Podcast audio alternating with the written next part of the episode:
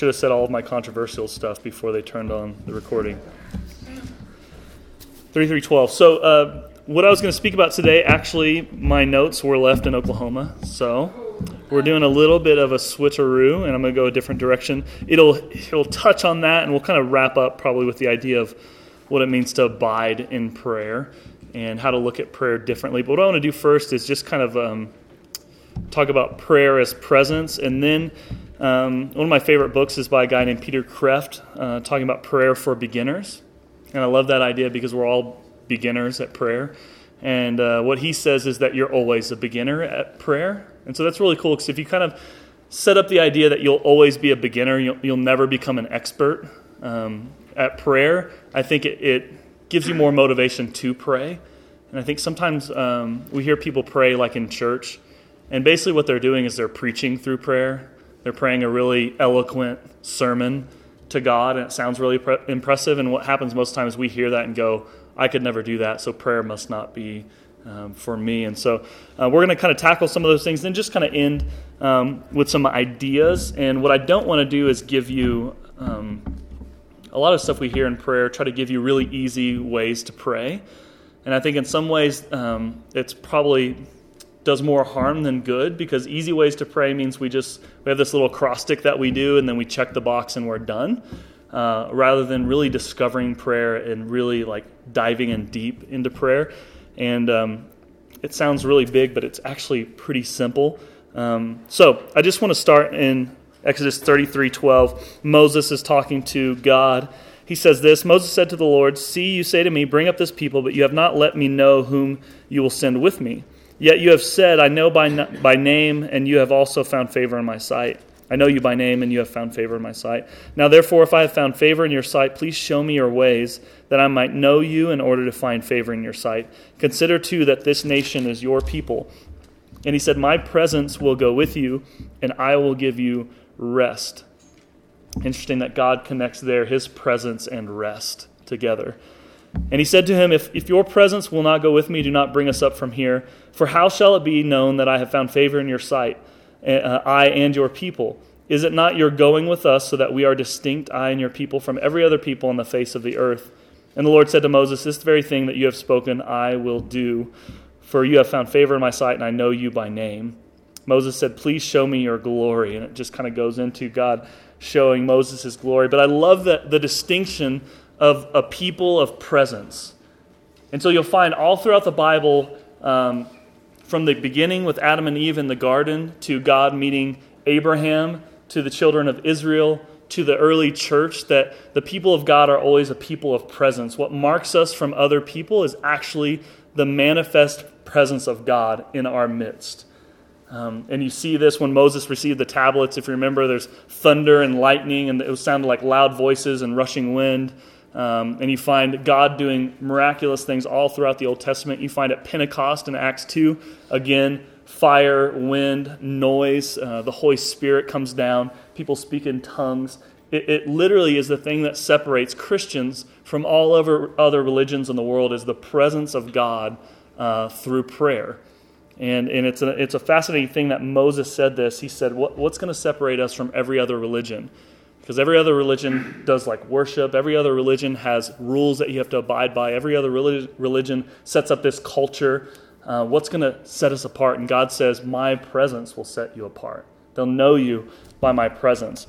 And really, all prayer is, at, just at its base level, is, is setting yourself before the presence of God and inviting Him to speak to you, inviting Him to work, inviting Him to act um, both in you and for you and through you. And so we have to kind of change our minds about prayer in some ways. Uh, some of us do. Some of you might have had a really healthy model of prayer growing up, either through your parents or through your local church.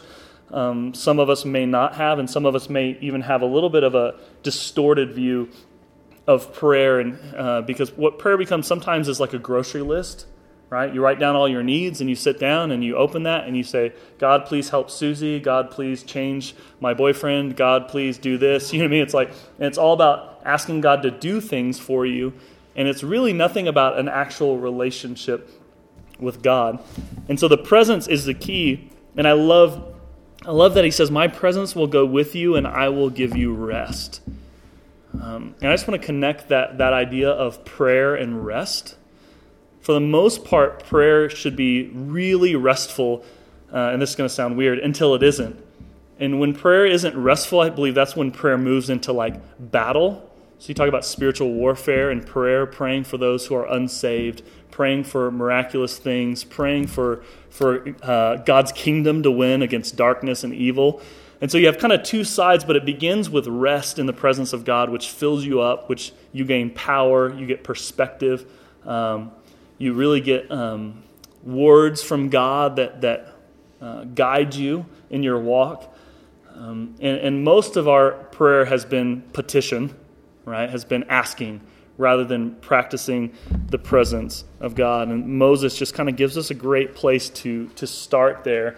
And I love when Moses says, If your presence doesn't go with us, don't send us up from here. I love it. He says, We refuse to go anywhere where God's presence isn't leading us.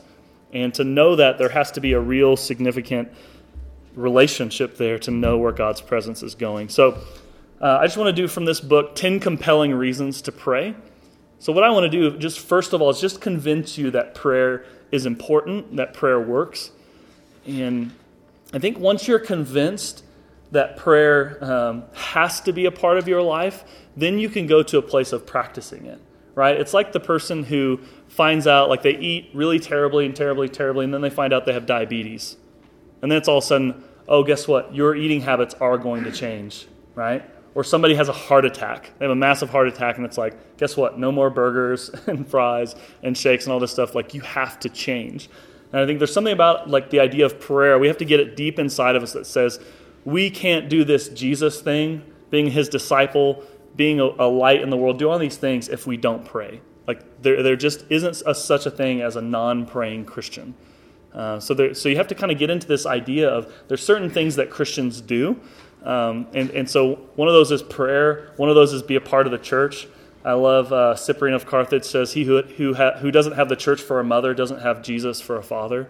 Like, you can't be a Christian without the church, right? The church is the body of believers. This, this is the church right here.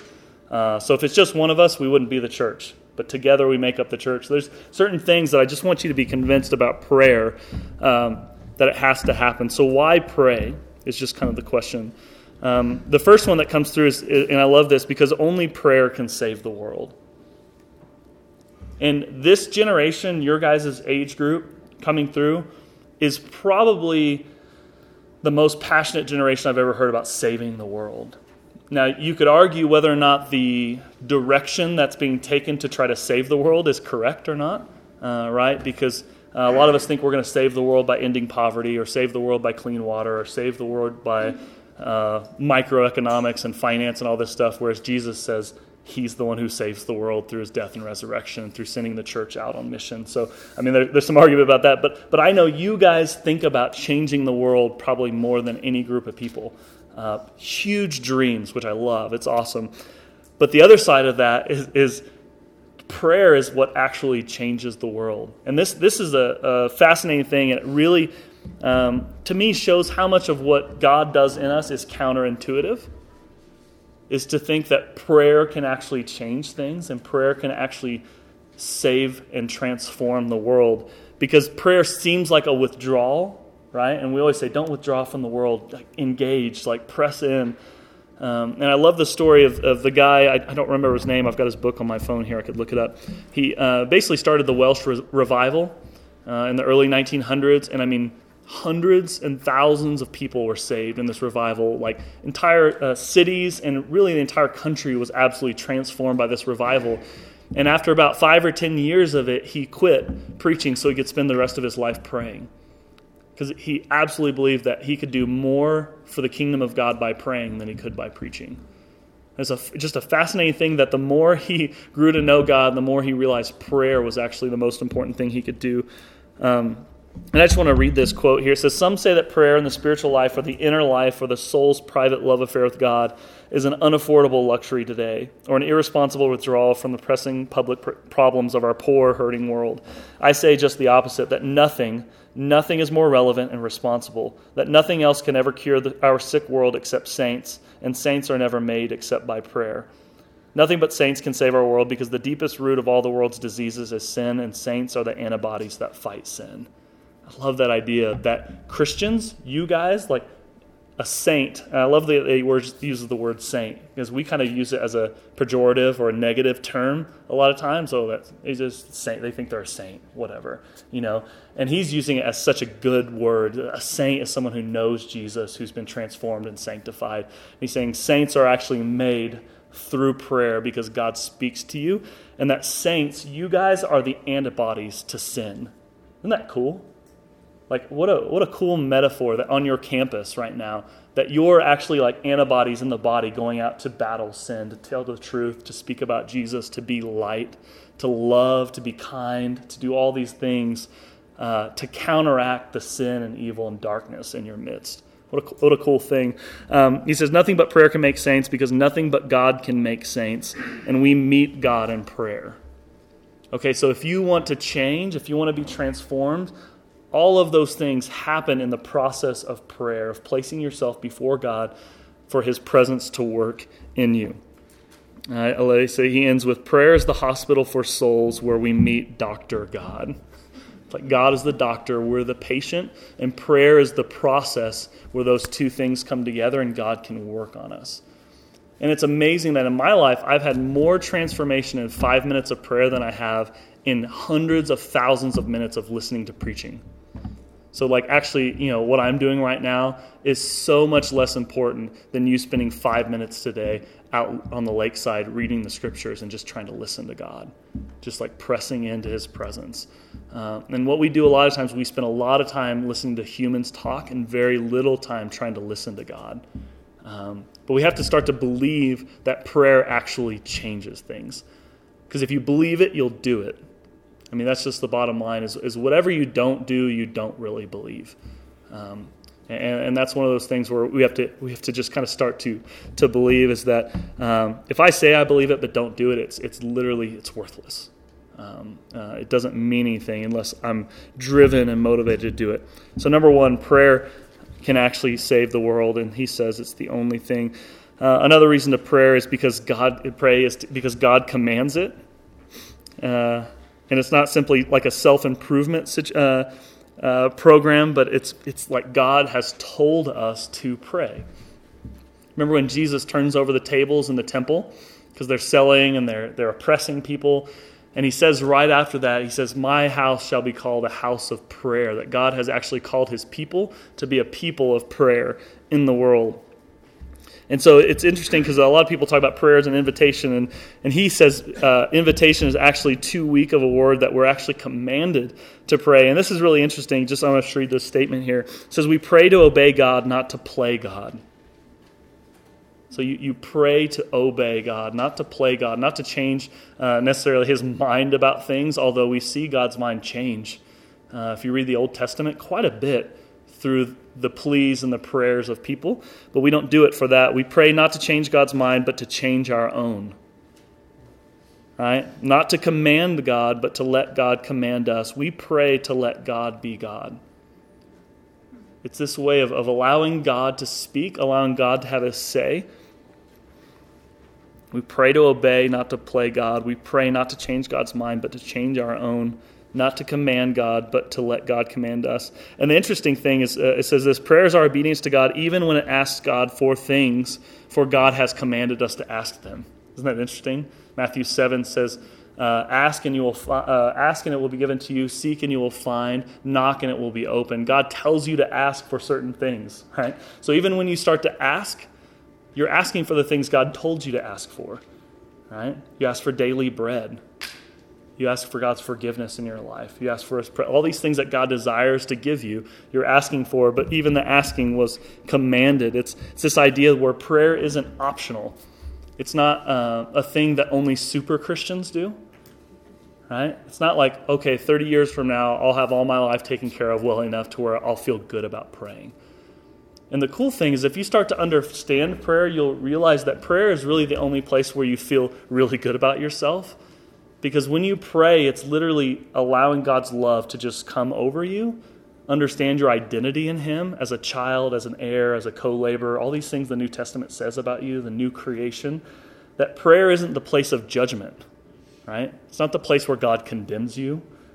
It's the place where you literally come into this forgiveness and this freedom. Um, and so he commands you to pray so that you can experience all those things. Um, and, and I think sometimes what's happened in our lives is we feel too guilty about things that are happening in our lives to pray. And so our guilt about stuff that we do or stuff that's happened to us says, well, we don't, oh man, I just, I'm not clean enough. And so and in some ways, the church is kind of messed up when we've kind of told people it's like go clean up before you take a shower, right? Nobody would do that. Nobody, you know, you get clean in the shower, not before, right? And so the church is where people get clean. You don't clean up to come to church. You don't clean up to enter God's presence. You enter God's presence so He can make you clean, right? And so it's this thing where God commands it because He knows that's the place um, where you can change, and it's a place where He can be that in and for you. Uh, so why does why does God command prayer? Um, I love this. Whatever God does, He does for good reasons. And just these three things: prayer gives truth to our mind, goodness to our will, and beauty to our heart. Prayer gives truth to our mind, goodness to our will, and beauty to our heart.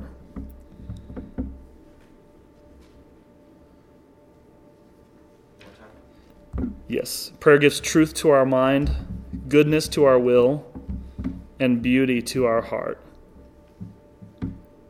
And let's be honest, uh, in the world we live in, we need heavy doses of truth, goodness, and beauty, right? Those things that inspire the human soul, that connect us to the transcendent, that bring us out of kind of the muck and mire that we live in every day and like lift us out, even of the mundane, right? Of just hammering your homework every day, like working a job to pay your bills, doing all that stuff. Like prayer is what lifts us into the thought that that um, remember what what Solomon says that it's all vanity. He talks about in Ecclesiastes just toil and work and sweat, and he said it's meaningless, and and it's it's not meaningless if you pray, right? It's not meaningless if, if during the middle of that you're giving it to God, right? It's not meaningless if if you pause in the midst of all of it and just say, God, I'm, I just feel weary and beat down. Would you just refresh my soul? I just, I just need a, I need a touch. I need presence.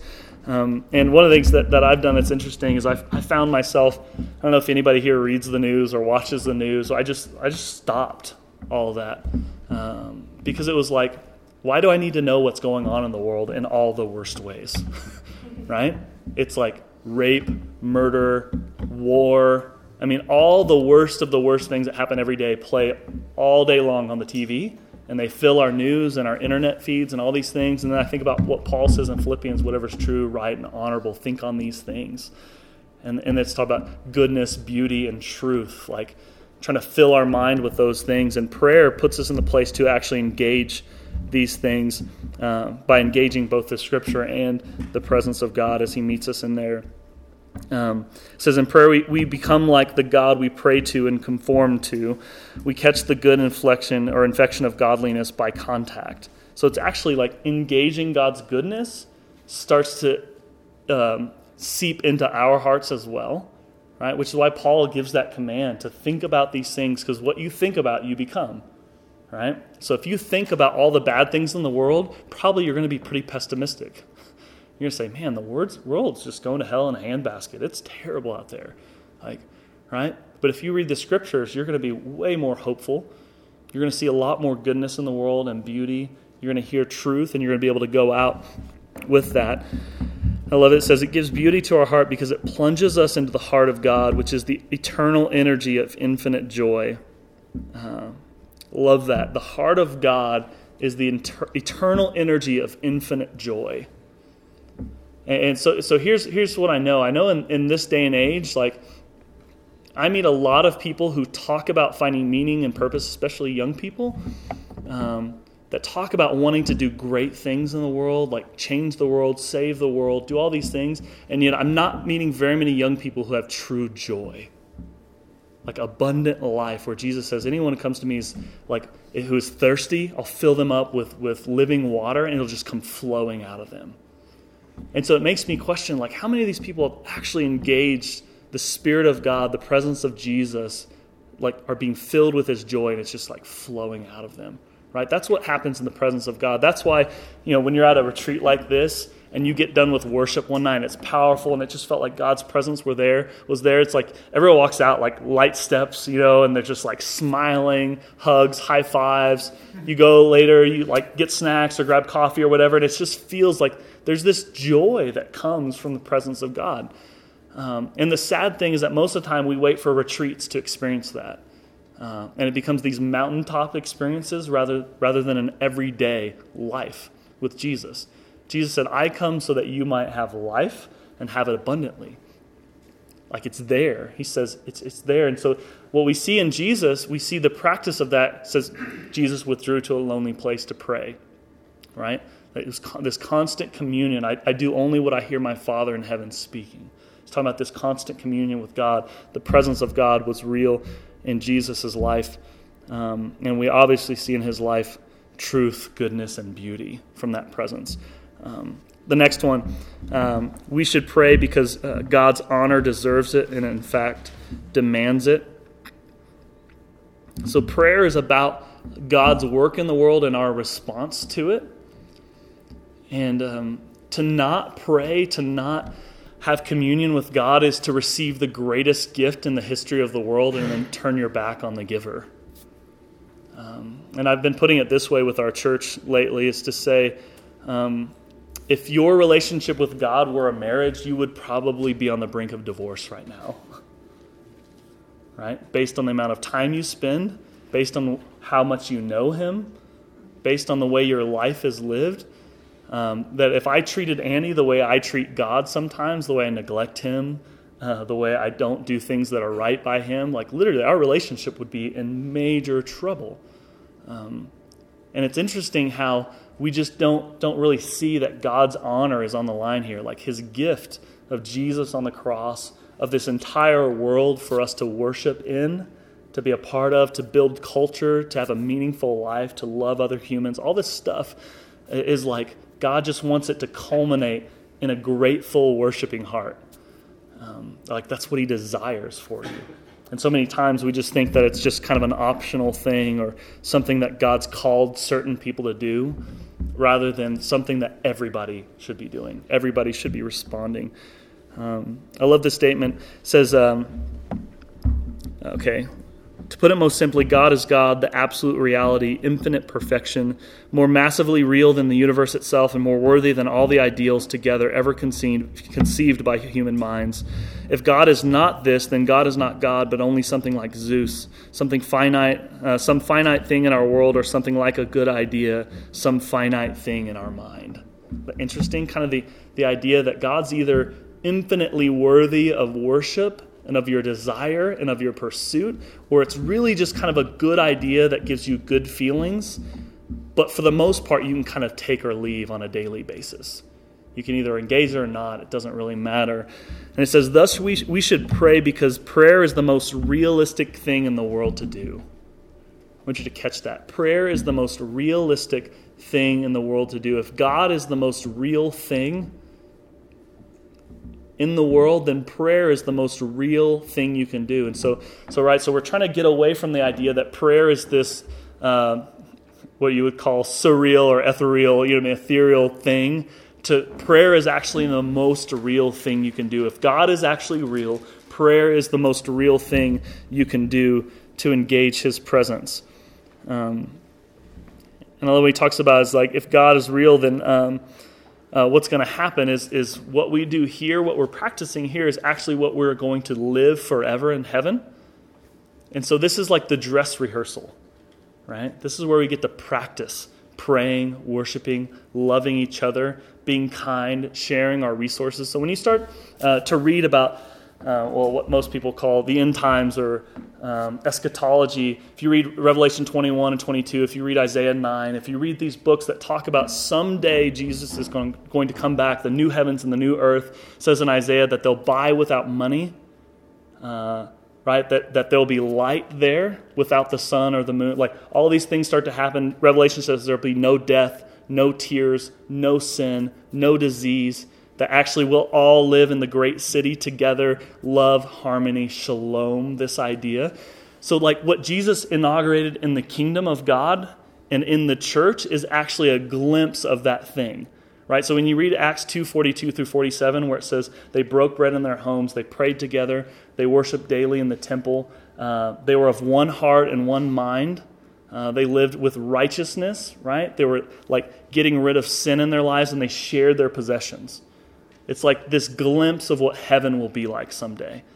And so, actually, prayer is part of the dress rehearsal for worship that will happen someday for all eternity.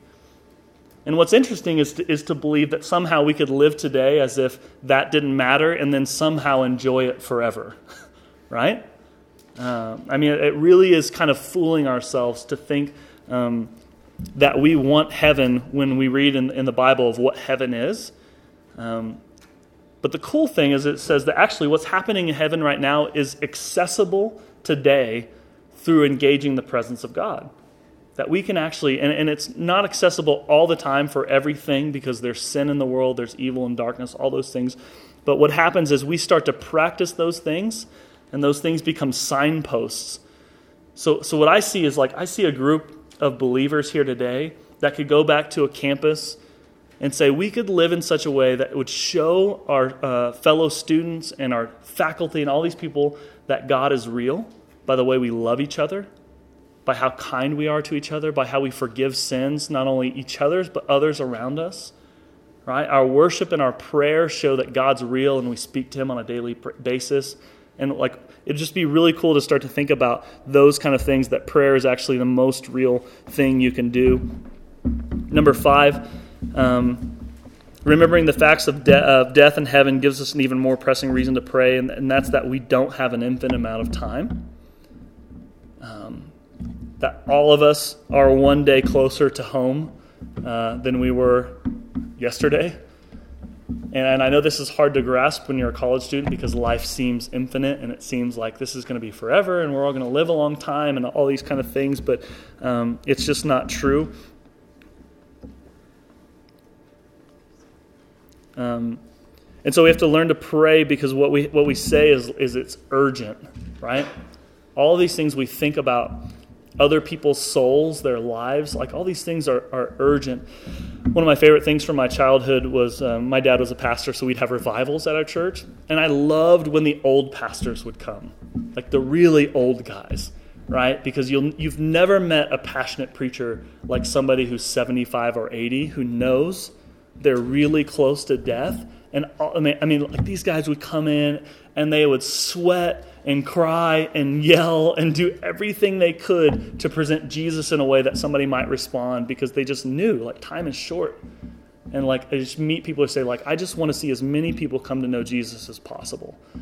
Um, and, it, and it's really fascinating to watch that the realization that time is short. And what needs to happen is for all of us to realize that and say, My time is short, your time is short. Uh, whether you live another five years or whether you live another 50, uh, Kirk said it today, is that life goes so fast. And I mean, it's, it's crazy for me to think I was at your stage in life right now, you know, 18 years ago. and I don't feel very old, but it's like, that was a long, that's a long time. Like, I was literally in college 18 years ago. So, I mean, it's interesting when you start to think about the time and what's really important, what you spend your time doing. Um, so time is short. Number six is kind of in, in a different direction is that prayer is delightful. And this is this is one that you have to press into. And again, you have to begin, and we'll talk about this a little bit later, and how you pray determines kind of how delightful it is, right? If it's a chore, something that your dad told you to do to check something off a list, it's not going to be delightful, right? If you get up and say, I have to do my quiet time today because Jeremy's going to ask me this week, did you read your Bible? I have to say yes. Like, It's, it is not going to be delightful. Um, but if you pray because you have a desire for God, and so this, this is what I've been praying for myself lately, just out of the Beatitudes. Blessed are those who hunger and thirst for righteousness. And just praying for God to give me such a desire, such a hunger for His presence, for His power, um, that I would desire it above all things. So I, I would rather um, spend time with God than spend time with other people. I'd rather spend time praying than turn on the TV. Right? I would rather spend time praying than watch the Thunder game. And I mean, it, it really starts to vet your loyalties and vet what your heart really desires. Does my heart really desire the power and presence of God, or does it desire the world? And Kirk said it today a lot of us are one foot in the world, one foot in the church, right? And we're trying to figure out how we can do both. And, and, again, if I can just speak to where you guys are at, the, the culture and the climate of where you guys are growing up, I, I just see this so much. It might be different in California because we live in Oklahoma. But I see so many young people desire so badly to follow Jesus and be cool. And let me just tell you, it's not possible. Because if you read the Gospels and you go out into the world and actually do them, you will not be cool. That's why Jesus said, Blessed are those who are persecuted for righteousness' sake right? I mean, he says if you go out and live the truth of the gospel, people are not going to always receive it with kindness. They're not always going to think it's cool. Um, and so there's lots of things that are cool that we can claim as Christians, like it's cool to dig wells in Africa, it's cool to save orphans, it's cool to fight against human trafficking. But the next step, somebody who thinks that's cool, tell them that Jesus was the Son of God and that desires their repentance and wants to forgive their sins. I mean, like literally, you will be go go from being cool to like pariah right? They're like, oh, that, that's one of those Christians who are crazy and they're intolerant and they're all these things. I mean, it's really interesting. And so um, it's, just, it's just fascinating to see how this all works together your hunger and thirst. But once you start to hunger and thirst for righteousness, for his presence, prayer does become delightful. Um, and I love this, for even though our prayer contact with God may almost be infinitely poor, the God we thus contact is infinitely rich. So isn't it cool that we bring God our poorest efforts, but even in those, God meets us? And as that happens, that starts to change around, right? Our poor efforts become pretty good efforts, better efforts. Like, you know, I mean, it's this thing as God meets us in that. It's amazing how the delight of it starts to motivate us um, and really starts to see how it can work. It says, God is indeed a perfectionist about our end. You must be perfect as our Heavenly Father is perfect, but He's a pragmatist about our beginning. I love that. So God's a perfectionist about the end result in you, for you to be perfect as He is perfect, for you to be holy as He is holy. But He's a pragmatist. He's really practical about the beginning. He realizes you're not going to be an expert at the beginning, so don't even try. Um, just delight in the fact that He's asked. Right? So I look at it like um, if you were in the technology world, let's say like social media, uh, and Mark Zuckerberg asked you to lunch, you could either worry about feeling like an idiot because he's so smart and as he talks, or you could just be like, how cool is it that Mark Zuckerberg asked me to lunch? That's amazing. And I'm probably going to make a fool of myself and I'm going to geek out and all that stuff, and it's okay, but it's like, he, he asked me to lunch. Wants me to have lunch with him. Like, he, wants me to sit down with him and break bread and like what an amazing thing. Like god desires so badly for your time for your presence. He doesn't much care about what happens in the middle of that. The showing up part is like 99% at the beginning. He just wants you to show up. I mean and he wants you to show up daily and even more than that just asking him uh, to be present in your life showing up is, is a huge part of that um, I love that he's a pragmatist about the beginning. And, and I think that kind of thing uh, has to sink deeply in us in terms of like that God desires. Like God desires you to show up. God desires your presence. He wants to be around you. Um, and even if nothing earth shattering happens, um, so we can't always judge in the spiritual world by what we feel or what it seems like right? So you might think, oh, I just spent five minutes today and just really tried to focus in on the presence of God and I didn't feel anything. That's okay. Life's not always about just feeling something or having something. It's not going to be like, I just try to tell the guys I disciple, it's not going to be Pentecost every single day, right?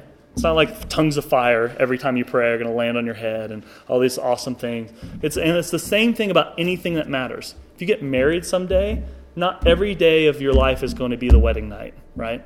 Like, because, I mean, it's just not. It's real life. What matters is showing up every morning, talking, having breakfast, coming home at night. And it's like some days will be good, some days will be bad, some days will be phenomenal. But for the most part, it'll just be every day working really hard to be there, to be present, and to show up. Um, I love Mother Teresa. It says uh, one guy asked her one time, "What do you do when you pray?" Uh, she says, "I listen." And he says, "What does God do when you pray?" And she says, "He listens." And then you just see the guy's face, really confused on the camera, and he just moves on because he was like was waiting for something powerful, and it's just like, no, I just set myself before God uh, and just kind of listen. Number seven, uh, prayer is the, is the way to know God, and this is Jesus' definition of eternal life. He says, This is eternal life, that they know thee, the only true God. John 17. So prayer is actually the way that you know God. Um, and so we have to differentiate between knowing about God and knowing God. Right? So, like, let's take Mark Zuckerberg for, for an example again. Because he's a celebrity, you might know a lot about him. You might have read his book, you might have watched the movie knowing how he started the company, what he's kind of like, all these kind of things. But you wouldn't know him like his best friend knows him, right? Because his best friend knows him, knows his fears, knows his loves, knows his desires, knows what he wants to do with the rest of it. I mean, all these things you just know about God. And there's a lot of us that kind of dabble around the exterior and we just know a lot about God, right? We grew up in church, we've heard a lot about God, but if you know, like for me, the constant question is like, what is God saying to you? Not, not what do you know? What can you quote? What kind of theological, abstract things that sound really impressive? What's God speaking to you? That's when you really know if you know God. Is you'll be you'll literally start to hear His voice, and not in an audible way or anything like that. It might be that way. We'll put that past. But mostly it's just God's presence and power, like speaking to you, speak to you through the word. He'll speak to you through other people. He'll speak to you through the beauty of creation. But you'll begin to hear, uh, it says, the still small voice of God. And that's when you start to know, like, I'm, I'm beginning to know God. I'm beginning to understand who He is, how He works, how He speaks to me, what He desires of my life. And prayer is literally the way to know that. Um, says this To know anyone, you must not just know thousands of things about him, but you must know him. You must meet him. You must spend time with him. Uh, or, as Brother Lawrence would say, practice his presence. I love this. Uh, one moment of prayer, of weak worship, confused contrition, tepid thanksgiving, or pitiful petition will bring us closer to God than all the books of theology in the world. I'm going to read that again. One moment of prayer, of weak worship, confused contrition, tepid thanksgiving, or pitiful petition will bring us closer to God than all the books of theology in the world. Like, knowledge does not equal understanding. Understanding comes through God's presence and through prayer. Um, I love this. Job's friends said nothing but theologically correct truths while Job was so hurt, desperate, and confused that he wondered whether God was really just right? And so this is what happens as God sends you out into the world to be salt and light, to be messengers, to be ambassadors, all these kind of things that we talk about. If you don't know God, you are going to get churned up. because all the theological abstracts, all the stuff, all the knowledge, they all have counters in the world, but there's no counter for a spirit filled presence of God Christian. I mean, there, there's literally, there's, there's nothing you can say against it because you cannot explain it right? So you can sit and argue all the time about the Bible. You can argue about evolution. You can argue about six day creation, about is the Bible literal, all that stuff, but you can't argue about a transformed life. Some that, somebody that, like Acts, I think it's Acts 26, says that you were transferred from the kingdom of darkness to light. And, and you've seen it, and it's probably happened to you, I hope, where you can like see that change. You can't argue against it, and theology can't touch that to me, theology is the cherry on top that God gives us just to like stimulate our minds. It's really good. But when you start to put it in the center, everything else begins to atrophy. Because theology, doctrine, beliefs about God can't give you life. Only God can give you life. Um, and so we shouldn't spend our time just trying to know things about God, spend our time knowing God. Um, one of the things prayer, and in effect, knowing God is the essential prerequisite for leadership For, so, for those of us who want to be able to lead, to train others in the faith, to do those things, like prayer is, is I mean, the number one thing. Um, and, and this is this is where we get in trouble when we put people in leadership who aren't prayers. I mean, so you'll see like. Um, uh, and, it, and, it, could happen in your guys' group or it could happen in the church you grew up in when you see people who made it into a leadership position because they were wealthy they were influential they could speak really well they had all the facts about god and yet something about their presence just wasn't right and, and it usually comes out in church splits in anger and pride and greed and all these things. And so we have to start to make prayer kind of the number one prerequisite for all these things. Uh, to say, if you want to be a leader, you have to be a prayer. Uh, it has to be a real part of your life, the presence of God, um, the knowledge of God that comes only through meeting Him face to face. And this is another thing is, is in the church we've basically done we read in exodus where Moses went up on the mountain. And he wanted to see God's face, but uh, I can't remember if it's right before or right after that, where God invites everyone up on the mountain. Do you remember this part? And the Israelites say, No, no, no, no, you go up on our behalf, right? We're scared. Last time your face was shining crazy. You know, it got weird. Um, you go do that and then come back and tell us what he says. And it's fascinating to see the way that the church has kind of become that in a lot of ways, right? okay, we're going to pay a pastor to pray all week and to read his Bible, and we'll show up on Sundays and he'll tell us what God's saying. And we've set up kind of this expert relationship that somehow he has this special connection with God. And guess what? I have no special connection with God. Zero. Every one of you have everything that I have. And in fact, the scripture says in Ephesians, you have all spiritual blessings available to you in Christ. Everything you ever need to become a prayer is right now, it's in your hand. I mean, literally, you don't need anything else for you to become like a prayerful person. It's all there. You just have to start, right? I mean, it's like you just have to start. Um, but we have to make that kind of the idea that, you know, if, if I want to influence people, if I want to lead, if I want to be um, significant in the kingdom, I've got to learn how to pray because prayer is what moves the kingdom right? Prayer is the, the advance, it's our greatest weapon against the enemy is prayer. Um, number nine, prayer is the only way to spiritual progress. Um, so again, like prayer is the place where we change. And, and, this is interesting, and so I, I've, I do it with the guys I disciple. And so this last week, I had a guy we are talking about submission, the discipline of submitting to one another out of reference for Christ, submitting to your elders, submitting uh, you talk about spouses submitting to one another, all these kind of things, right? And, and so the guy, he works at a job and he says, My boss is an idiot. He just is, right? And so, like, no judgment, just, just what I think. And I find it so hard, not just to submit, but just to work for him, just to respect him. So we started talking about, okay, what would it look like for you to be able to submit to him? And so we just came up with a thing and said, every single day, he is your first prayer. Like you're going to pray God's blessing on this man. You're going to pray. For, you're going to find out what his wife and kids' names are. You're going to pray for them. You're going to pray for their prosperity, for their peace, for love and goodness of God to pour out. I mean, it's just like every day. This is this is your job. And so it was, it was amazing. The next week, he said, "Man, this week has been so good." And he's like, "It's it's really hard to have ill uh, will towards somebody that you're praying for." constantly. And, he's like, he said, God didn't need to change my boss, he needed to change me. And prayer is the point where you change, prayer is the point where you soften. Um, and you can do this experiment uh, with me. I do it every week. I, I, fail at it a lot. But the difference in my day when I start it with prayer and the word and when I don't. And I mean, literally within the first hour, my wife could tell you I'm just a little bit harsher, probably. I'm a little bit you know I mean, quicker to anger, like whatever it is, it just comes out because I'm not starting from a place of renewal. It says his mercies are new every morning. Well, they're new every morning if you grasp them, right? They don't just come, and especially if you're not like a morning person.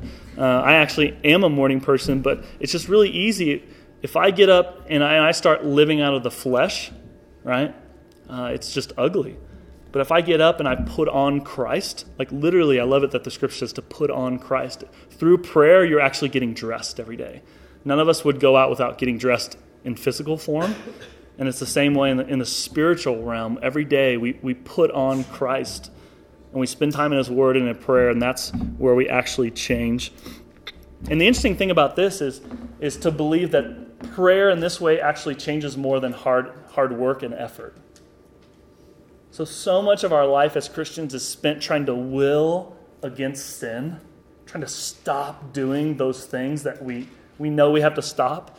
And it's funny because we all read Romans when Paul says, I do the things I don't want to do, the things I do want to do, I never do. It's like this. And all of us go, ugh. And then we go, if Paul couldn't do it, then what chance do I have? Um, and, and so it's funny that that what, what I've discovered, and one of the things we try to really work hard on, is that the more you, you try to will against a thing, the more it just dominates you. It's the strangest thing.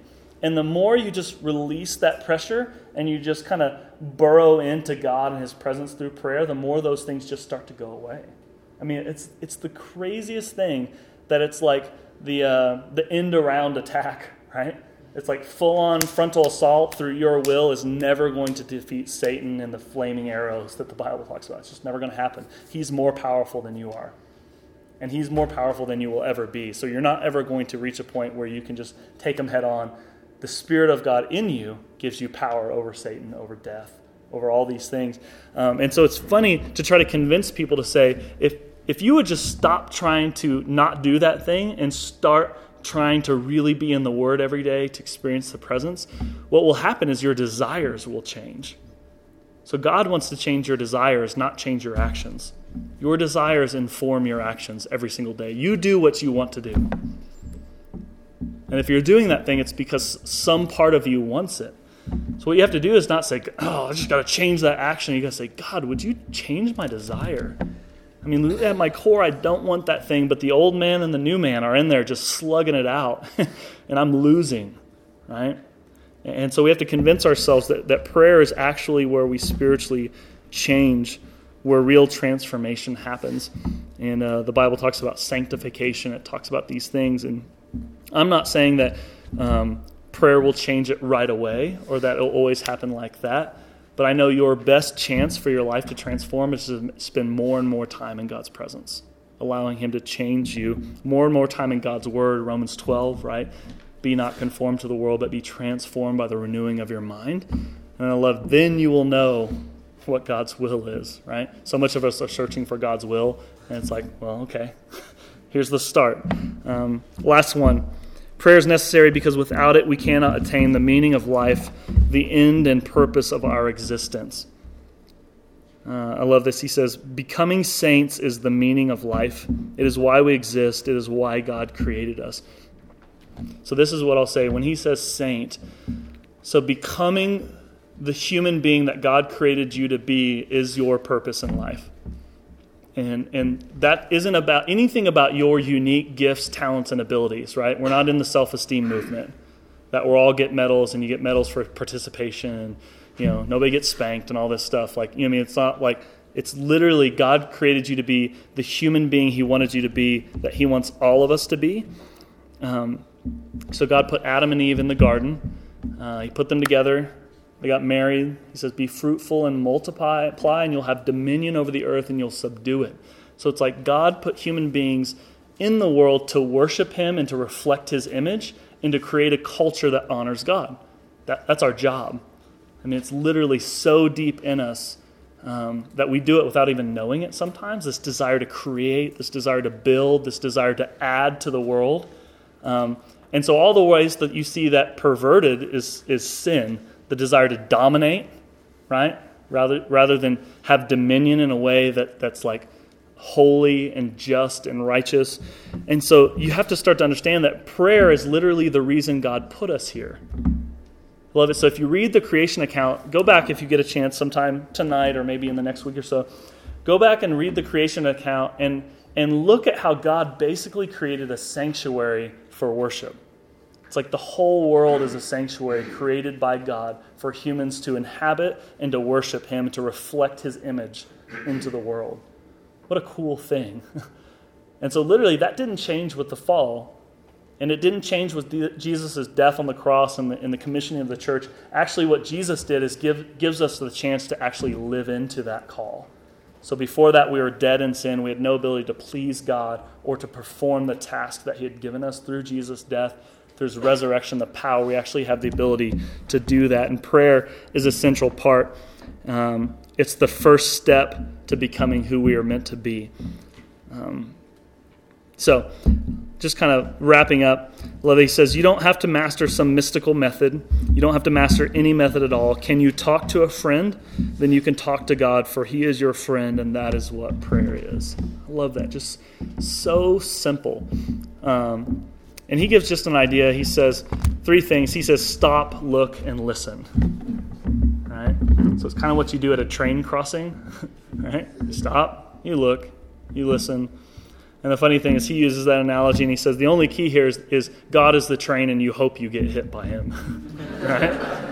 Uh, and so, but you think about that, that's what prayer is. You stop, you look, like you look at God, you look for God. So when you go on a walk around here, just start looking for God and you'll see him. I mean, it's crazy. You'll see him. In, and not that he inhabits these things, but these things reflect his nature in the trees, in the sky, in the mountains, in the water. Those things aren't God, but they reflect the beauty, the creativity, the care of God for you. He put these things here to like cause worship to bubble up in you. What, what a cool thing. Stop, look, and listen.